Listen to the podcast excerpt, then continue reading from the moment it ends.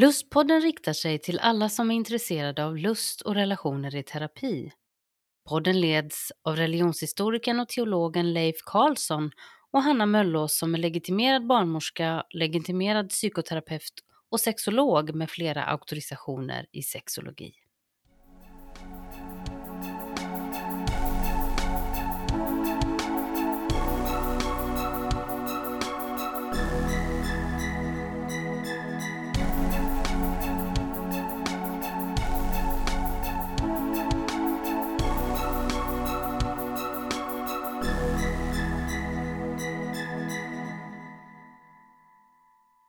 Dagens lustpodd fortsätter resonemanget kring Daniel Marotis böcker om att bli fri från smärta och den bok som han har skrivit som heter Smärtans budskap. Vi pratade ju förra gången om kopplingen mellan eh, relationen mellan kropp och själ och det är kanske är det som är smärtans budskap överhuvudtaget, att jag har en kropp som vi kallade det avsnittet. För dagens avsnitt så sitter jag här nu med min kära vän och kollega Leif Karlsson. Välkommen! Mm, tack så hemskt mycket. Hur har du det? Jo tack, jag har det bra. Vad härligt. Mm. Har du en kropp? Ja, den känns av rätt rejält faktiskt ja. ibland. Du sträckte på det nu när jag sa det. Ja, mm, det var lite ont i knän och ryggen och sådär. Så att eh, kroppen är i allra högsta grad närvarande. Liksom, närvarande, ja. Mm. Välkommen både du och din kropp. Tack då. så hemskt mycket. Eller, ja, kanske inte ska dela Det hade upp varit mer bekvämt i och för sig om jag hade varit här med min själ istället. Och så bara... kunde ju kroppen varit hemma. Och vilat. Ja. ja, men du, jag är glad att du är här med hela din lekamen och varelse. för att eh, det är ju faktiskt en speciell dag idag. Mm. Mm. Det är ett speciellt avsnitt. Det är dels nummer 160 och det är faktiskt så att vi fyller tre år mm. den här veckan. Jag har tänkt på det, tre ja. år. Grattis! Och det är en ganska lång tid. Och, det tycker jag. Vi har ju inte liksom, kan man säga, tömt alla liksom, våra ämnen för vi har ju rätt mycket ja. inplanerat framåt. Ja, verkligen. Nu är det massa om kropp och själ och kopplingen däremellan och sen har vi massa det här om att bli äldre och sexualitet har vi flera avsnitt om och vi har avsnitt om drömmar och vi, mm. har, avsnitt, ja, vi har avsnitt om cancer och sexualitet och lust så det finns så mycket som vi kommer ha mm. framöver. Mm. Men du, om vi tittar bakåt, det är fantastiskt ändå vi tänkte ju du och jag Julia att nu blir det liksom, det blir några veckor vi kör en ja, gång i veckan ja. och sen så har det hållit på i tre år en gång i veckan. Mm. Jag måste ju då säga som uh, utav oss tre så kanske mm. jag är den som har varit minst aktiv. Jag vet inte. ja, ja, nej, I och för sig, jag har varit med hela tiden. Ja, det, vi, det, har jag. Jag, ja. jag, får liksom inte kanske liksom undervärdera min, min medverkan på något sätt. Vad inte rolig så. du är. Du började dissa dig själv, sen lyfte du dig själv. Det tycker jag var bra. Jag tänker på, på du, du jobbar ju liksom stenhårt här med både idéer och genomförande och alltihop det där. Och sen mm. Julia som sköter allt mm. det här tekniska ja. och det gör ju hon på ett fantastiskt sätt. Ja, vi skulle inte klara oss alls. Du och jag och teknik, Nej. det är ju en kombination som leder till smärre katastrofer faktiskt. Ja, mm. kaos mm. skulle jag vilja säga. ja. Nej.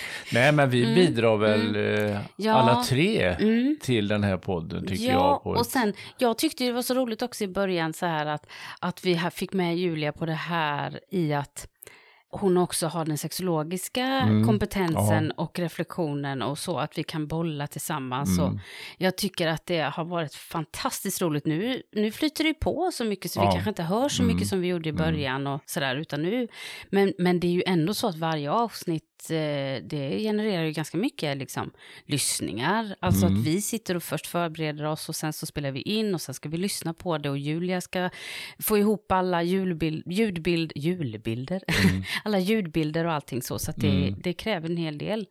Och det är vi så glada för att vi har ett sånt gott samarbete vi tre. Mm. Vi är som tre föräldrar tillsammans ja. för denna lilla, lilla poddbarn. Och, och det är också, tycker jag, intressant och väldigt kul att eh, eh, det har ju blivit fler och fler lyssnare mm, mm, genom åren. Mm, så att det mm. började liksom lite ja, trevande och mm. sen har det ju liksom på något Fortsatt. sätt blivit, ja.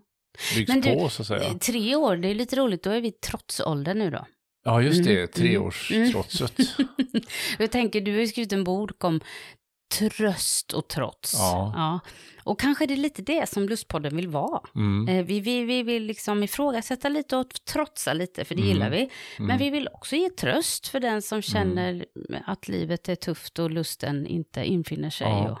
Och, och Ibland kan jag tänka att eh, det faktum att vi trotsar mm. saker, det är lite tröstande. Ja visst är det det, det håller jag helt med om. Mm. Mm. För det säger någonting om att vi tycker till och vi reagerar och vi, mm. ja, vi har åsikter och vi vill säga dem också. Absolut. Det, det kan ju mm. verka trotsigt men det är mm. väldigt trösterikt. Ja, det var väldigt fin ja. inledning av det, måste jag säga.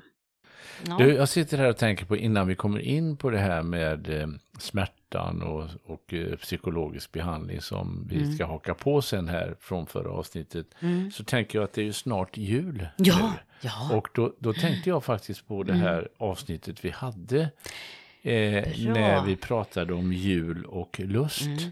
Och eh, då hade vi besök av Karin Hansson. Ja. Det är, är, var bra att du sa det, för att Karins avsnitt har ju faktiskt vi rekommenderat alla åren nu här innan jul, just därför att hon pratade ju så oerhört bra om hur man kan planera julen mm. för att den ska mm. bli så trevlig och bra som möjligt. Mm. Karin Hansson är ju psykolog och eh, sexolog och var med då. Så att, mm. ja, jättebra att du gjorde reklam för det. Det det mm. tredje avsnittet tror jag det var. Mm. Vi kom bort lite grann här från tröst och trots. Ja.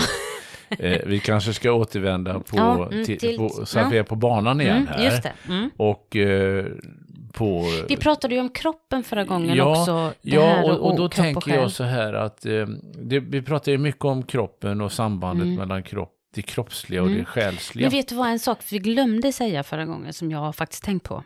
Nej. Får jag bara säga det? Mm. Att vi hade ju ett avsnitt när vi pratade om, när vi pratade om kyrkan. Mm. Där det finns bibliska metaforer om kyrkan och Guds församling som en enda kropp. Ja. Och att kyrkan gaslightar sig själv och mm. att den själv skadar sig själv när den tycker illa om olika delar. Mm. Att kanske där kan vi också koppla ihop om det här med kropp. Mm. Att vi kan också se varandra. Vi, vi pratade lite om det där med att se varandra och att bemöta ja. varandra mm. med respekt.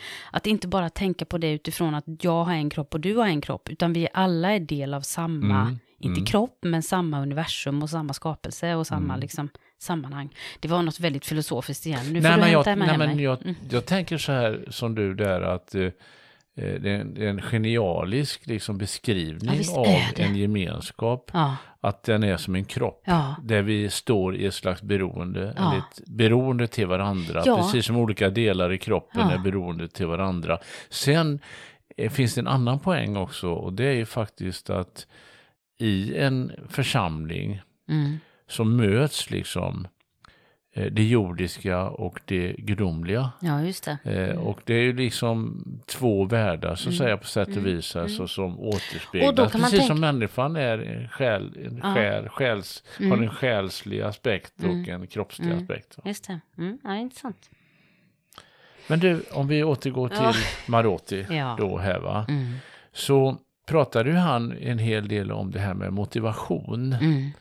Och att eh, patienten det. i det här fallet då är liksom mm. på något sätt ett med eh, är motiverad mm. till den här, eh, den här terapin. Mm. Skulle du kunna utveckla det lite grann? Jag tycker ju det här är jättespännande, måste jag säga. Och vi har ju lyft det när vi har pratat om den här uh, modellen, eller som man brukar beskriva det som plissit då, mm. när man jobbar med sexologisk behandling, att i den här första delen att det handlar om permission, alltså tillåtelse. Mm. Och det handlar ju om precis den här som Daniel talade om, att ha tillåtelse från patienten, att det är okej okay att vi pratar om det här. Mm. Och om patienten inte är motiverad, om patienten säger jag, jag vet inte om jag orkar öppna på de här Nej. dörrarna eller, eller så, då, då, då kanske det inte är som han uttryckte det så fint, då kanske det inte är just mig du ska Nej. prata om med det här. För, för min behandlingsmetod är just att vi faktiskt öppnar de här dörrarna till de olika känslorna, ja. olika rummen och händelserna. Och, och gäller det också om patienten säger så här att ja, jag vet inte om jag tror på det här. Just men, det. Men, mm. eh, men det, det skadar väl inte att försöka? Nej, sånt där, va? Är det tillräckligt motivation? Det tror jag du? absolut.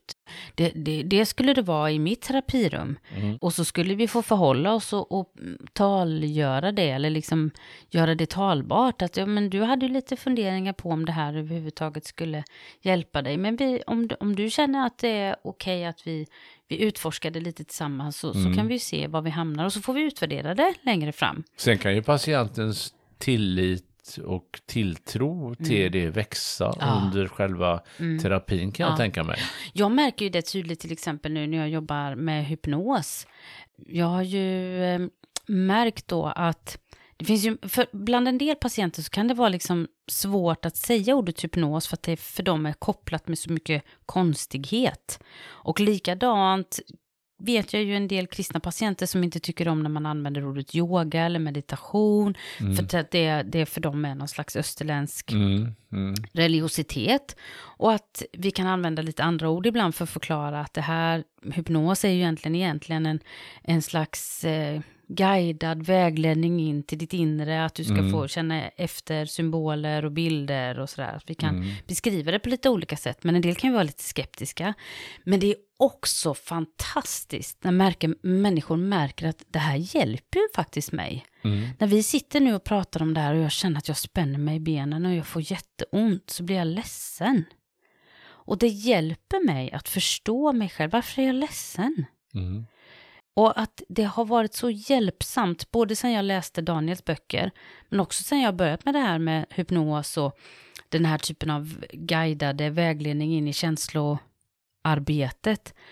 Att, att öppna upp för vad smärtan faktiskt har för budskap är så otroligt starkt och det har, det har blivit så otroligt bra måste jag säga. Mm. För, att, för att det är ju också så, och jag kan väl förstå det eftersom jag själv har en smärt problematik, som den har jag ju berättat om innan, så här, men just att smärta som vi inte har förklaring på eller inte förstår mm. är så fruktansvärt vidrig. Mm.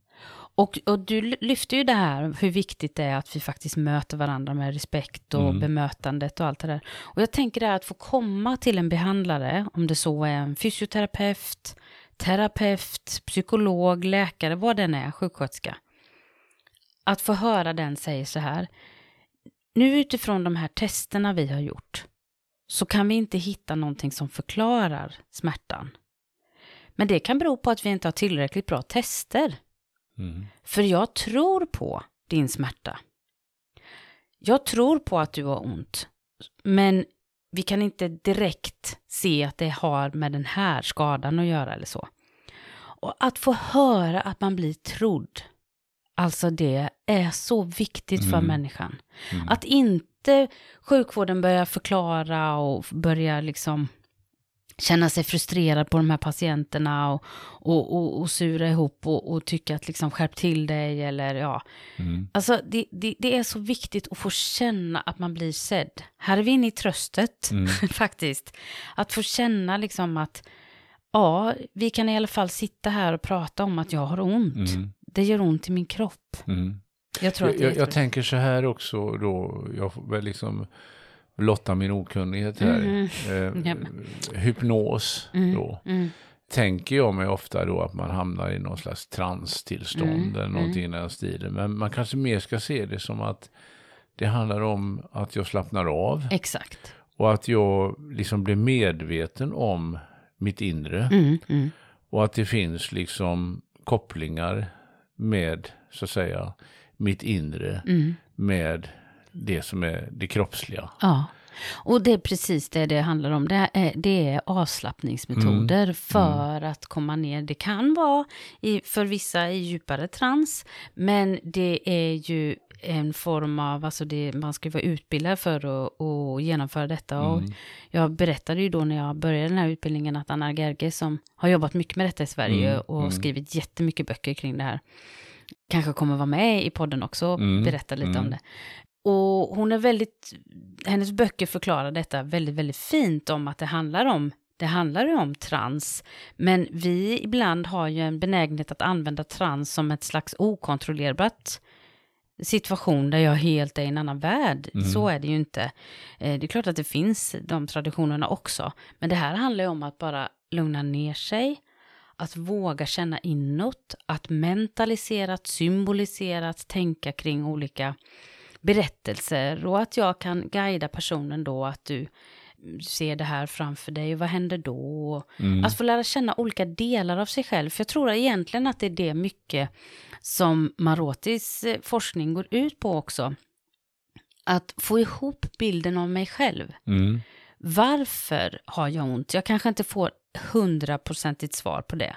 Men jag kan se kanske min livsberättelse utifrån de händelser som har skett, saker som har låst sig, sorger, förluster, situationer som har smärtat mig, som jag inte har fått bearbeta, som jag har blivit liksom kidnappad i.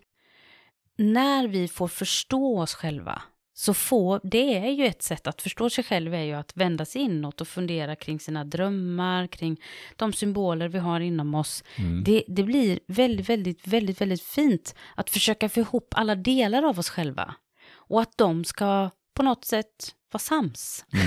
jag, jag jobbar ju en del med internal family therapy. Det är ju Richard Schwartz som utvecklade det.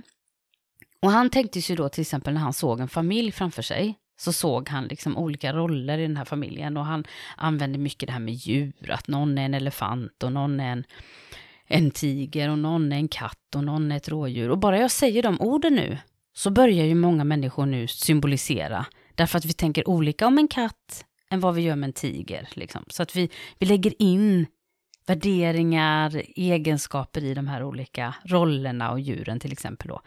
Men då menar Richard Schwartz att det här ser man inte bara i en familj, utan det här kan vi också se inom oss. De här olika delarna inom mig. Att i mig så finns det någon som är lite polis och vill skälla när det blir fel. Mm, det finns mm. någon som är åklagare, det finns någon som är försvarsadvokat, det finns någon som är en tiger som bryter, det finns, ja men du vet, alla olika delar. Mm. Och, och för vissa människor så kanske de här delarna ibland har blivit så osams så att det skapar nästan ett krig inombords. Mm.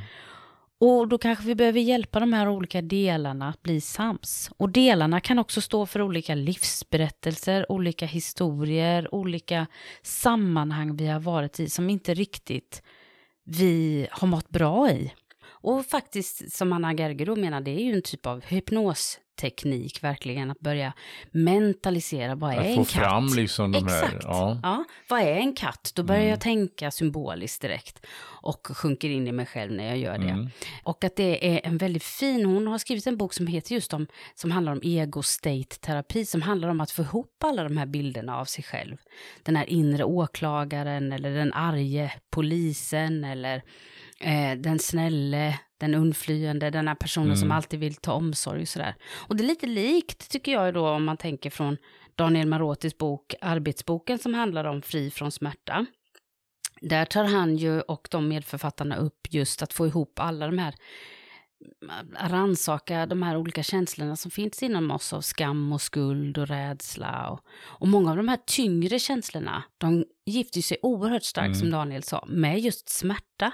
Och ibland kan jag tänka nästan, är inte smärta samma sak som rädsla? Alltså, mm. det, det, är mm. som att det går inte att skilja på vad det ena börjar och det andra slutar. Nej.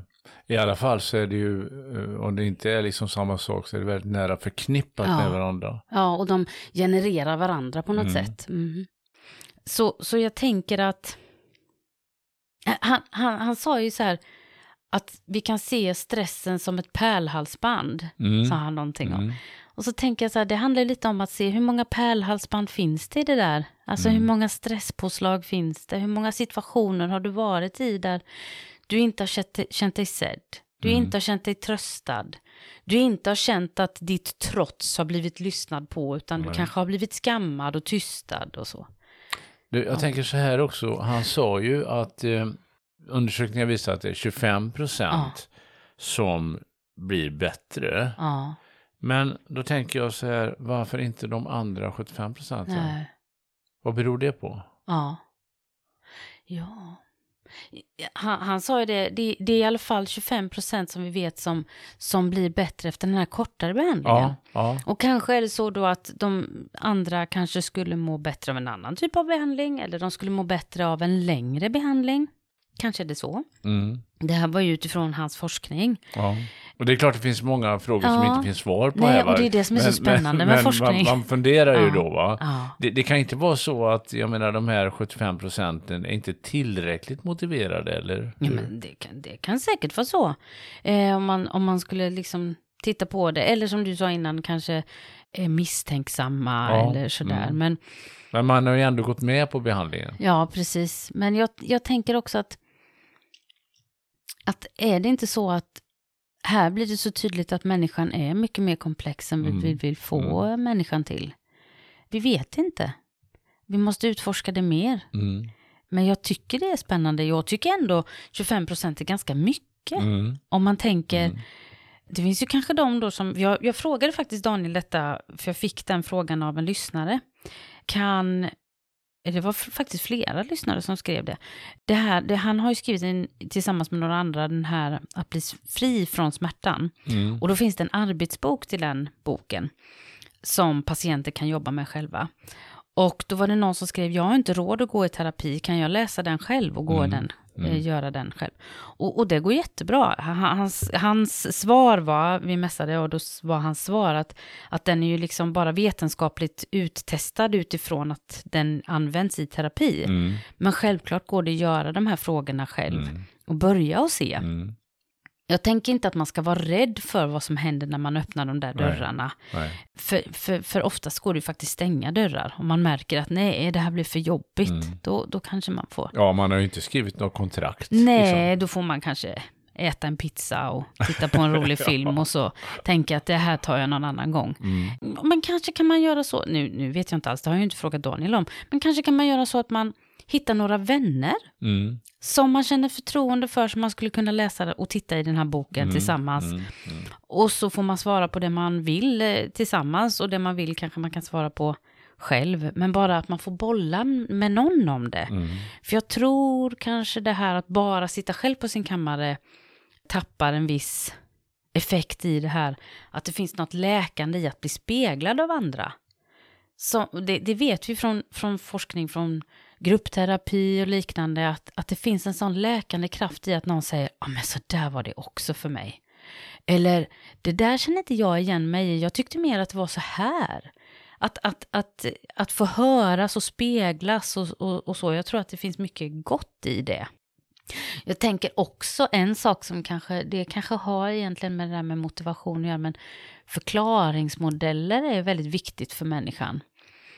Alltså, för vissa personer som jag mött genom åren så har ju det blivit nästan kränkande för dem att inte sjukvården hittar något fel. Nej. Därför att deras förklaringsmodell är att det, det gör så ont i min kropp så det måste finnas någonting. Mm.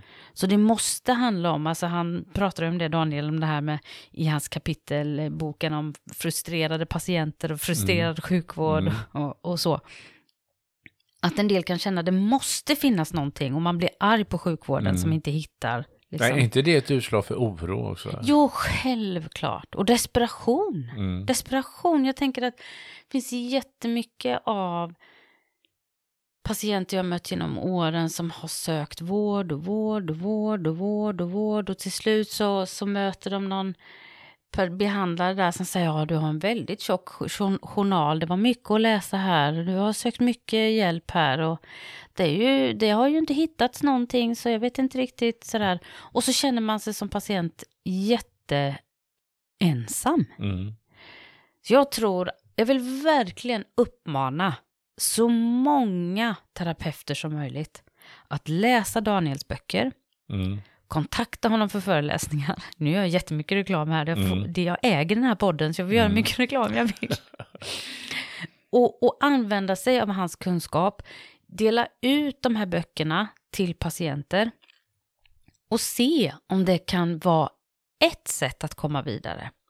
För den smärtan som människor går runt med, när min smärta inte blir trodd, mm. när den inte blir sedd, den väcker desperation desperation. Och jag skulle vilja säga att det är, det är vidrigt. Mm. Det var ett, eh, så att säga, ett budskap till, till alla mm. terapeuter. Mm. Mm. Eh, och vi brukar ju ha i slutet liksom tips för terapeuter, ja. så att det var ju ganska bra att det, det kom här. Ja, det var det. Mm. Jag tänker, jag har ju en sån här berättelse, jag vet inte om jag berättat detta, men jag blev opererad en gång. Eh, blivit opererad jättemånga gånger i min smärtsjukdom. Och så låg, jag vet jag låg i Linköping på lasarettet där. På uppvaket. Mm. Och så hade jag, jag hade så ont så att eh, det bara pulserade i hela kroppen. Och så tittade jag upp i taket och tänkte jag måste andas, jag måste andas. För jag tänkte att det är säkert smart. det mm. behöver man nog göra. Och så hörde jag hur jag sa ett högt namn. Eller jag sa ett namn väldigt högt. Ropade efter det där namnet. Och då, då kan ju många tro att det kanske var Gud eller Jesus som jag ropade på. Men det var det inte. Och någon kanske skulle trott att jag ropade på dig. Eller på lille Jakob som är min älskade make. Men det gjorde jag inte. Vet du vad jag, ja du kanske Nej. vet vad jag ropade på? Ja, jag tror att jag har hört det någon mm. gång, men, men eh, du, du, får säga det nu så att jag... Ja, jag ropade efter... Vad är det han heter? Var det inte Karl-Bertil Jonsson Jo, precis, men jag fick för mig Sven-Bertil Jonsson, men hette han inte. Karl-Bertil Jonsson. Karl-Bertil Jonsson. Och jag, jag har skrattat åt det där så många gånger. Och jag var ju liksom bortdomnad av mediciner och sådär till slut. Men så jag tänkte så här att kanske är det så därför att smärta, mm. det, får, det, det, är så otroligt orättvist. Mm. Alltså den är rättvis på det sättet att den slår mot alla. Mm. Men den är orättvis i när vi inte förstår den och när den bara skapar skräck i oss.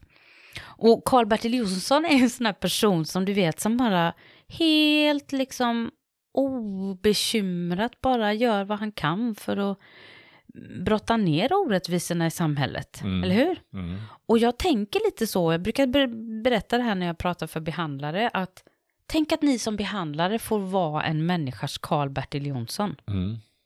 Den som bara säger, nej men det här var ju orättvist. Det här får vi liksom prata om. Och så gör man någonting åt det. Ja, mm. exakt. Och bara det där att sitta och lyssna med någon, vara med någon kan faktiskt göra skillnad. Mm. En, en liten intressant detalj i det här. Jag vet inte om du tänkte på det. Men jag gick ju igång lite där i andra avsnittet med Daniel. När vi pratade om acceptans. Mm. Mm. Kommer du ihåg? Nej, du kanske inte kommer ihåg det Nej. nu. Nej. Nej, men det här att det finns i viss psykologisk behandling ganska mycket så här ord om att vi ska jobba med acceptans mm. av vår situation. Och precis som Daniel sa så handlar ju det naturligtvis om hur vi beskriver ordet acceptans. Men jag har ju inte hamnat där att jag vill acceptera min smärta. Nej. För mig är trotset viktigt här. Mm. Det är i trotset jag finner liksom orkat stå ut med smärtan. Jag tänker inte acceptera att den finns där. På ett sätt så måste jag ju, jag måste, jag mm. måste mm. acceptera den på ett sätt för att jag, jag kan inte trolla bort den. Mm. Men jag tänker inte tycka att det är okej okay att den är där. Nej. Om det är det, det acceptans innebär, det är ju kanske inte det i de här psykologiska behandlingarna. Men för mig som patient så väcker det ordet det eh, faktiskt. Om jag är patient hos någon som skulle börja prata om mm. att jag får jobba med min självacceptans så skulle jag väl klippa till den ja, personen. Det kan men det är ärligt. som att säga att du måste acceptera ja, din smärta. Exakt. Men däremot kan man ju tänka sig att du kommer fram till det själv på något sätt utan att någon har uppmanat dig Ja, fast jag tycker det är finare med de här orden som, som eh, Daniel pratar om, att, att jobba med sin självkärlek. Ja, mm. Självmedkänsla. Är det, mm. Innebär det att man älskar sig själv trots smärtan då? Eller? Ja, men att man faktiskt omfamnar sig själv. Ja. Alltså, mm. Älskar sig själv kanske låter stort för några. Mm. Men att man jobbar på sin medkänsla till sig själv. Att mm. den här smärtan har jag och det är, ta mig tusan, otroligt orättvist. Mm. Det är förfärligt. Det är fel. Mm. Men jag måste hitta sätt att stå ut. Och eh, där tror jag att vi kan hjälpa många personer mm. genom den typen av... Det, ja, när jag så älskar sig själv så mm. reagerar du. ja. är, är, det enklare med att säga då acceptera sig själv? Nej, jag vill ju inte säga Men jag tänker så här att en del kan är höra... Det lite, lite trots i det där, Ja, det är trots i det faktiskt. Därför att, nej men en del kan när de hör ordet att man ska älska sig själv så, så blir det som ett krav. Mm. Det älska sig själv är ett ganska stort ord. Ja. Liksom. Att man kanske så här ska vara snäll mot sig själv. Ja, ja, ska mm. försöka tänka gott om sig själv mm. och inte vara elak. Men det är ändå någonting, menar jag, som du själv måste komma fram till mm. oberoende av vad andra säger. Det är jag, men jag kan ju bli vägledd lite ja, av en terapeut. Ja, men man får nog vara väldigt försiktig där va? Väldigt försiktig Så det inte blir ett krav mm. från omgivningen, mm. menar jag. Jag hade faktiskt så här, i avrundningen här av vårt samtal så hade jag en liten tanke faktiskt utifrån Daniels eh, böcker mm. om smärtans budskap. Då, nu får vi se om det hänger med här, men jag har tänkt på att man skulle kunna använda hans tankar när man jobbar med lust. Mm. För när personer säger så här, jag har ingen lust eller jag har fått minskad lust eller så, att man kanske använder det här, ja men vad är det för budskap? Mm. Som motståndet till lust eller icke-lusten eller olusten eller hur du nu vill beskriva det vill ge dig? Vad är det för budskap? Kan vi se på samma sätt där, att vi kan öppna vissa dörrar och se, hmm, vad finns det bakom här? Mm. Därför jag brukar ju prata om det att det blir inte bra när man hamnar i lösningarna för tidigt här, om man ska mm. jobba med någons mm. lust. Då, då blir det ofta fel. Vi måste först utreda, vad är det för trots? Vad är det för motstånd? Vad är det nejet står för? För att se, finns det någonting där? Det kanske är helt självklart att du inte känner lust just nu. Du kanske har smärta. Du kanske lever i en relation som du inte mår bra i. Alltså det kanske finns en hel självklarhet i varför du inte känner lust. Och då kanske jag som terapeut faktiskt gör någonting fel om jag försöker locka fram din lust i en situation eller jag ska ju inte locka fram den, men försöka hjälpa dig att hitta sätt att locka fram den i en situation där den, där nejet säger nej, det är trots som mm. faktiskt är viktigt och bra. Mm. Det har jag som en liten tanke att man ska... Man kan säga då att eh, smärtans budskap ja. kan också vara olustens Precis. budskap. Exakt, exakt. Det tyckte jag var lite kul. Mm. Du, vi ska avrunda nu. Mm. Eh, och eh, grattis igen nu då. Till treårsdagen. Ja. Jag får säga detsamma till Ja, dig. så roligt. Och jag har faktiskt fått tillåtelse att nu här under juletid spela Martina Möllås nya julsång. Ja, det är min den svägerska. Den är fantastisk, ja. den hörde jag häromdagen. Ja, i nattfödsetopp. Den ska mm. spelas här i slutet nu tänkte jag. Då får ni lyssna på om ni vill, den är fantastisk. Och i nästa avsnitt så kommer Adrian Glamotchak som kommer mm. prata om sin transitionsresa som han har gjort på egen hand, eller påbörjat på egen hand i alla fall. Mm. Ha det så gott! Jag har det så bra själv. Mm. Och så avslutar vi med att lyssna på I natt föds ett hopp med Martina Möllers. Hej då!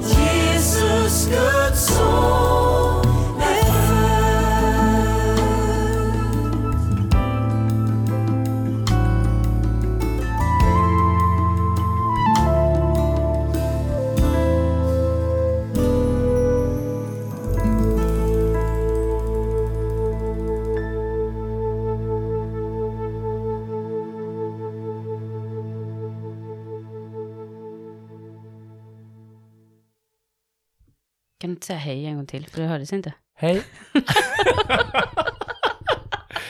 Hej då. Hej då.